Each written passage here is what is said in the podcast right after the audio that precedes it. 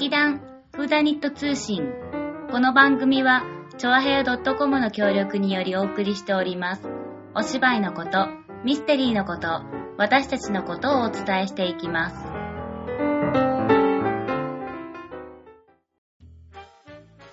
立花沙織と、さつまいもです。あ、忘れ忘れてた。私ちょっと待ったよ、今は。前回言ったのに忘れてたね。ごめんねねやっぱ。り忘れてたね。うん。でーすって一緒に言おうって言ってたんだよね。口開くかなと思って様子かかってたんだけど、うん開かなさそうだかポカーらン、としちゃった。なんだろう、この間はって今思ったでしょ。うんうんな、何かあったかなーって。はい、じゃあまた次回ということで。今日はですね、あの、芋がですね、なんと、うお、なんと。なんと、でも自分で言うなよ。私が言うから。読んできましたよ。死ねばいいのに。なんで笑ってんだ、さおちゃん。ねやっぱさ、さつまいもの座右の銘にすれば死ねばいいのに。死ねばいいのに。うんまあ確かに多分、うんあの、ミステリーを分かる人なら、あさすがだってなんか納得してくれるかもしれない。あれ？だってほら、ミステリー劇団のミステリー女優、うんさつまいもの座右の銘といえば、うんうん。死ねばいいのに。そしたら、あ、なるほどって。なるほど。ミステリーが、が、楽屋じゃないや、ミステリー劇団ならではだってみんな納得してくれるかもしれないじゃん。じゃあそうすれば？ただでさえさつまいもって名前かわいそうですねって言われてるのにさそう、か。死ねばいいのにが座右の銘なんてな、どう、どうしてそんなにいじめられてるんですかって言われちゃうよ。どうしてなんか質問コーナーとかでさ、うん本当に劇団内でいじめはないんでしょうかって心配されたお便りとか来たらどうしよそうだよ、うん。みんなが芋いじめてるなんてさ、うん。かま、周りが被害者だっつうう。のな それも知らない。加害者は立つまいもだっていう。そんなことは知らない。ね、事実をね、伝えられずにね、うん周りがみんな被害者になっちゃうっていうね。あ、そっか。それもミステリーだね、また。死ねばいいのに。まあ、そんなわけで、はいあの、えっ、と、全然、全然、全然、前回ぐらいかな。すんげえ前だだいぶ、だいぶ前に、あの、さおちゃんから宿題を出されてたのをすっかり、はいすっかりぽっかりそう忘れてはいないいません。年越したんじゃないのこれ。うん、いやまだまだまだ。まだそう。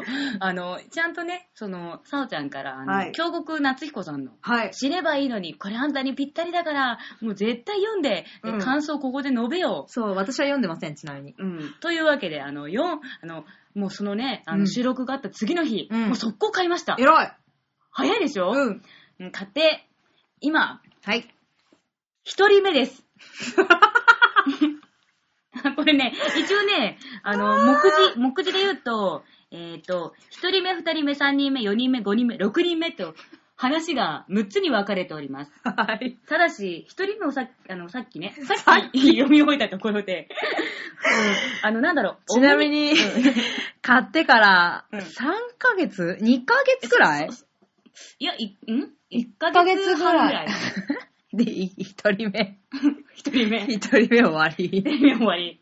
うん。で、なんか、オムニバス形式かなと思ったら全然そんな感じじゃなくえ、て。違うでしょだって私、うんあらすじ伝えた時さ、そういう雰囲気じゃなかったじゃん。あ、そっか、すっかり忘れてた。ごめんごめん。はい。うん。一人目を読んだ。一人目読んだ。まあ、てか雰囲気的にはどうですか？その話の中ではまだ誰も知らない。誰も死んでないんだね。うんじゃあこの6人目を読んだら、その全てのその全てが謎が解けるかもしれない。あとその、チャラ男の正体がわかる。わかるかもしれない。そう。交互期待。はい。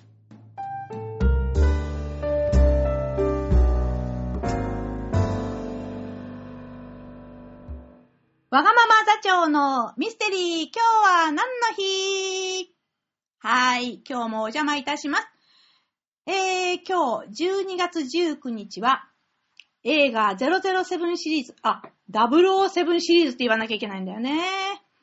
ついね、007って言っちゃうんだけど。あ、その007シリーズの Q の役をやっておりましたデズモンド・リューウェインが亡くなった日です。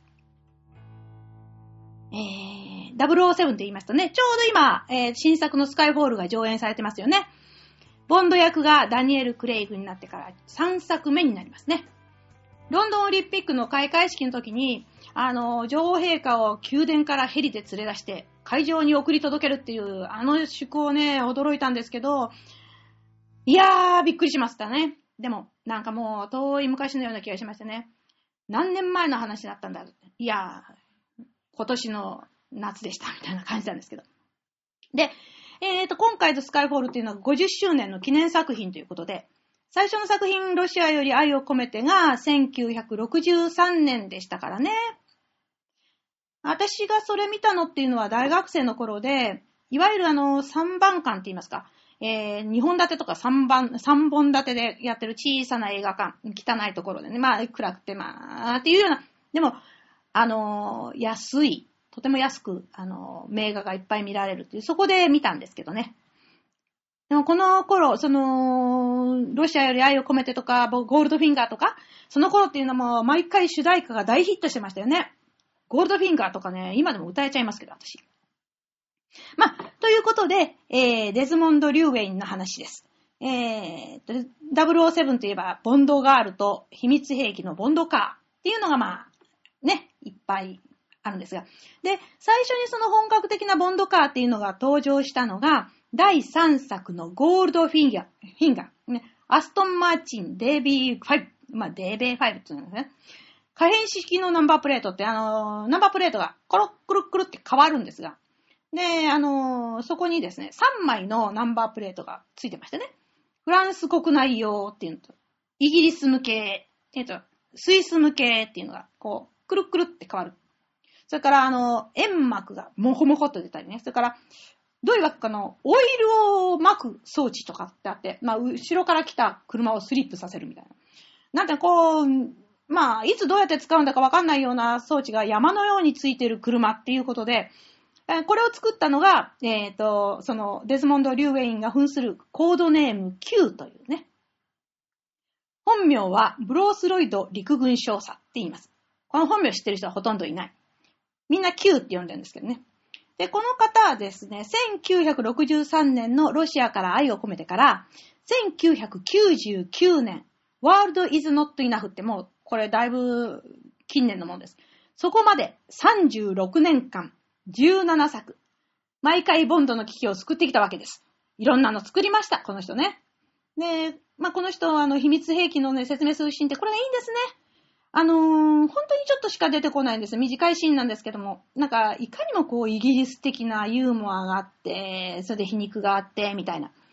で、まあ、Q のセリフっていうのは、いつもこの、科学用語っていうか、専門用語がとっても多くって、で、とてももう難しい言葉がいっぱい出てきて、っていうんで、あの、喋りにくいと思うんですけど、それをね、こう、スラスラスラスラっとこうね、まるでこう、あの、本物の科学者みたいにね、サラサラサラっていくわけですよ。で、もう Q と言ったらこの人しかないっていうような感じでしたね。ね、本当に印象的でした。あの、なんかね、人のいいおじいちゃんって感じなんですけどね、その中で目がキラッと光ってたりとかね。で、まあ、あの、とにかくすごく真面目な役者さんだったみたいですね。で、あの、ロジャー・ムーアが、えー、007っていうか、あの、ボンドやった時にですね、あの、いたずらをしましてね、あの、まあ、その難解なセリフなんですけど、それにもっとあの、はちゃめちゃな、えー、言葉をいっぱい入れ込んだ作品、あの、台本をですね、本番の直前に渡したらしいんですよ。で、そこにね、ここで走るとか、とがきが書いてあったりしてね。で、それを、その本気にしまして、この人、必死になって覚えてたらしいんです。で、ネタバレしされて、まあ、その時までね、これ、騙されたっていうのは分かってなかったっていうことで、まあ、本当に一生懸命取り組んでたんですよね。で、まあ、あの、出番はいつも少ないんです。でもまあ、ね、すごい人気がありまして、この人が出てくるシーン楽しみにしているファンはいっぱいいたと思うんですね。で、その、1983年のオクトパシーっていうあの作品があったんですが、この中ではこの Q が大活躍しまして、美人にモテまくるっていうね、シーンがこう取り入れられているっていうね、ちょっとまあ、長くやってたからご褒美かなみたいな感じですね。で、このリュウ・エインさんはイギリスのウェールズの出身で、で、まあ両親は反対してたんですけど、まあなんだかんだありまして、で、二十歳で王立演劇学校に入学しまして、で、1951年にラベンダーヒル・モブっていう映画でデビューしました。で、その次の映画がもうほとんど Q っていうことで、その後はもうね、Q としてしか、あまり映画ってね、思いつかないですね。まあ、の、途中で1968年にチキチキバンバンっていう映画がありまして、あの、ランランランランっていうね、あの、チキチキバンバンです。それにあの、ミスター・コギンズという役で出ておりました。で、まあ、これちっちゃな役なんです。でも、あの、このチキチキバンバンを書いた、その原作者が、007と同じイアン・フレミングということで、あ、してました？これ。イアン・フレミングが唯一書いた童話なんですよ。チキチキバンバン。空飛ぶ車ですね。あ、まあまあ、それはいいんですが。で、その、ワールドイズノットイナフで引退しまして、で、その映画が公開された翌月にですね、ロンドン市内の本屋さんで、あの、自分のことを書いた電気のサイン会をやってたんですね。で、その帰りに、自分が運転してる車で交通事故を起こして亡くなってしまったということでね。85歳でございました。あ、まあ、そういうことでですね。えーと、どうでもいい、あのー話をしますと、あの、ゴールドフィンガーの時に乗ってた、あの、アストンマーチン、DB5。これ衝撃でしたね。で、とにかく大ブームを巻き起こしたわけですよ。で、1965年にあの発売されたミニカーって言ってもあの、今のなんかこう、机に飾るやつじゃなくって、あの、子供が乗って遊ぶやつなんですけど、これがですね、世界中で200万台売れたそうです。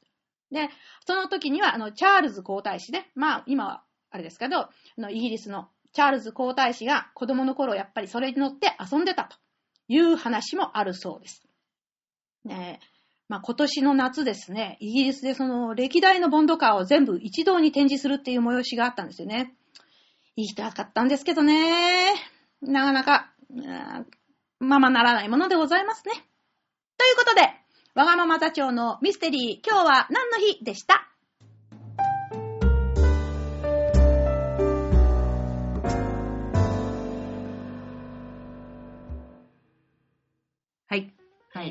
えーっと、まあ、なかなかと、ありがとうございました。じゃあ、私が今、あの、読んでる本ね。えーはい。今、やっぱり、あの、ブラッドベリーつながりで、うん。えー前回まではちょっと、あの、短編集、うんうん。えーお菓子のドクロ。違うな。ん？お菓子、お菓子のドクロだったかな？お菓子のドクロだおったかな？菓子な？お菓子、お菓子と、おか、いや、まあ、そんな感じの題名のものを読んでました。えっと、最後の、あのーほまあ、あの短編集で、うんあの、いくつかある推理小説の中の、まあ、い一番最後の話を題名にしてあったんだけどね、本のね。一番最後の話が面白かった。あ、めっちゃ面白かった。そう、結局表題の、そのお菓子のドクロだったと思うんだけども、砂糖菓子のドクロかな？ドクロの砂糖菓子だったかな？まあでもその題名のですね、あの、まあ最後の最後で、あの、まあちょっとしたミステリーっぽいうん。お話が出てくるんですけれども、それが一番やっぱり面白かったですね。でもその、つそれについては今日話さないよ。あ、もったいぶる。はい。うん。はい、その、その、それ終わったので、うん火星年代記、やっぱりあの、この、あ、有名どころだね。一番目、有名どころをね、ブラッドベリーの外側から攻めてきた我々なので、はいはい。一番中心に来る、あの、歌詞197、うあんうん。摂氏歌詞。歌詞。歌詞のはなんかちょっと難しそうな話だなーって思ったから、火火星年代記の方から攻めてみました。ん。SF って言ってたんで、私ちょっと SF は苦手気味なんだけど、読んでみたら全然 SF、まあ、火星のネタだから SF って言われるけど、うん。実際は意外とファンタジーみたいなうん。内容です。あ、のーこれもやっぱり短編集で、うん。一編一編が、あのー一応完結してるのかな？ごめん。ちょっとまだ最初、最後まで読んでないんだけれども、あのー年代記なので、うん。あの、いろんな時代のいろんな火星での出来事を、うんまあ短編にして、うん。まあ載せてるという感じですね。うんうんうん非常に面白いです。でもそれについても喋らない。あれ？もったいぶる。うん。で、えっ、と、前半もあの映画の話をしたので、うん後半もえこの間見た、うん。白雪姫と鏡の女王について喋りたいと思います。あら。ちょうどですね、あの、白雪姫と鏡の女王をやってましてうん、これあのーでもね、CM 時代より去年ぐらいからずっとやってたんじゃないかなと思うんだけれども、あ、そうなんだあのーまあ、白雪姫にインスパイアされた、まあ、ちょっとオリジナルリティ入りつつうん。の、まあ、新しい切り口の白雪姫ということで、うんうん。まあ、撮られた映画でございます。うん。ええ白雪姫ってね、普通にあの、七人の小人たちそうそうそうそうそうが出てきて、小人たちも出てきたの？あ一応小人たちも出てくるし、一番最初は、あの、女王様、あるじゃない、わちょっと悪い。かそうそうそう鏡よ、鏡。そうそうそう。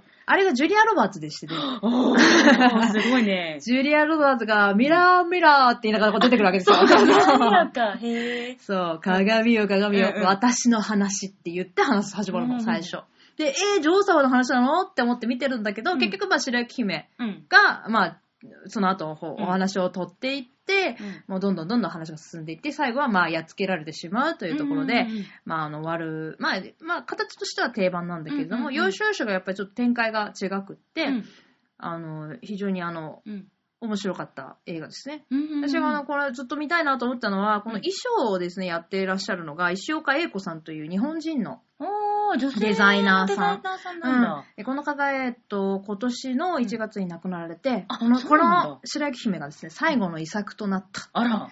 はい。じゃあちょっとまあ、なんていうか、感慨深いというか。本当にね、素晴らしいです。あの、これに先駆けて多分9月頃に展示会を、本当にでもね、全部を集めた展示会っていうのがやられなくて、うん。今まで。そう、ん 2, 作 2, 2着とうんかうん3着だけを小さな、まあ、展示スペースにやってるのを、いろんな場所でちょこちょこちょこちょこやってたのはうん知ってるんで、まあたまたまちょっとそれは見に行けなかったんですが、もうぜひともね、全部を集めて展示会を開いてほしい。それねお、金を取って。すごいことになりそうだね。本当に、まあ、たただね、今回ちょっと使ってる衣装っていうのが本当に素晴らしいなんだけれども、うんあれなんです、あのー、えーっと、まあ、ちょっと何世紀って言われると私ちょっとね、じ数字に疎いからわかんないけど、あの、いわゆるあのーパンがないならケーキを食べればいいじゃないですよ。あ、ベルサイユのバラっていうか、マリアントワ、マネネン ト、ワナット。あの時代の、あの、いわゆる、あの、うんボフンと、こう、大あきいー、そうね。まあ、もしくは、あの、あれだよ。風と共に去りるだよね。うーん。ポンパ、ななんつったかな、あれ。ポンパドールっつったかな。まあ、ブワっていう。あの、あのドレスなのよ。だから、ものすごい場所は取るわ。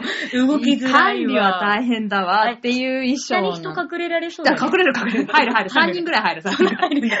小人7人入る。みたいな。そんぐらい素晴らしい、すっごく大きくて、まあ、巨大な衣装なので、まあ、飾るの、まあ、うん大変かなとは思うけど、ぜひですね、あの、全部をね、一堂に返してほしいっていうぐらい、うんあの、とっても素敵な衣装でしたね本当に色彩、もう毎回ね、この人本当に色が本当に綺麗で、えっ、とね、他にはね、うん。あれよ、インモータルズとか。ザセル。とか、うん落下のなんちゃらとか、あ、私それ見てないんだけど、うんあの、インモータルズの時も本当に、うんあの、色赤とか、うんゴールドとかさ、うんすっごい綺麗な色が、うんあの、舞台装置とマッチングしてて、うんただだっぺら白いところに赤いお姉さんたちがバッていたりとかすると、うんもう綺麗である。でもね、デザイン変なんだけどね。変なとこがまたいいんですよ。また印象的な感じなんだよね。印象的なぜひ見てほしい。まあこのあの、監督がタンセムシンというインド人の方なんですけれども、うんまあこの人の映画は全部その、あの、石岡さんが衣装をやってらっしゃるとうん。いう、まああの、素晴らしい方で、ミュージカル版のあの、残念ながらね、あの、公開はね、1週間ぐらいか、1ヶ月も持たなかったんじゃないかな。なったブロードウェイミュージカルの、うん。あの、スパイダーマン。とかも衣装をやってて、他にもあの、きっとね、三島っていう映画の中に出てくる金閣寺のデザインなんかもうん。してて、もともと美大の出身で衣装とか特にや、造形の方が多分うまいのかな？よくわかんないんだけど、まあ、とにかく絵とうん造形をやってた方で、そんなに衣装には携わったことないんだけれども、本当にこの人ね、すっごいいろんなことをしてて、海苔の缶詰のデザインとか、急に変わったね。衣装、まあ衣装はね、コスチュームと言いなさいと言ってたんだけどか、っこいいね。コスチュームやりつつ、まあ、デザイン画も描くし、まあ、絵ももちろん描いてたと思うし、あの、建物とかの、まあ、設計みたいな、設計はやらないか、まあ、デザインを作ったりとか、本当にいろんな。ことをやっちゃう素晴らしい人でしたね。なんかこの最後のえー白雪姫をやって、まあ、あの、友達は最後の、うんあの、白雪姫がいきなり歌いって踊っちゃう感じが、シーンが一番最後に出てくるんだけど、あれはいらなかったんじゃないのかという、まあちょっとお叱りはありつつも、まあインド人だからしょうがないよねっていう、なんかね、いきなりこうハッピーエンドだなって思い出したら、いきなりね、バブリーバブリーバブリーバブリーって言ってね、白雪姫が歌い出して、歌って踊り出しちゃうっていうね、最後すごいびっくりしちゃうんですけれども、うん。とても面白い、ね、映画だったので、あのうん。DVD ね、もうそろそろなると思いますので、うん。ぜひぜひ皆さん見ていただいてですね、石岡英子のですね、衣装素晴らしいと言って感動してほしいと思います。あ、もちろんあの、インポータルズもですね、ぜひぜひ見てほしいと思います。あれ続編出ないのかな？あ、でも死んじゃったからもう、ねもう彼女の衣装じゃないのか。ということで、私はザッセルと、えー落下の塔だったかな？をちょっと見て、石岡英子を忍びたいと思います。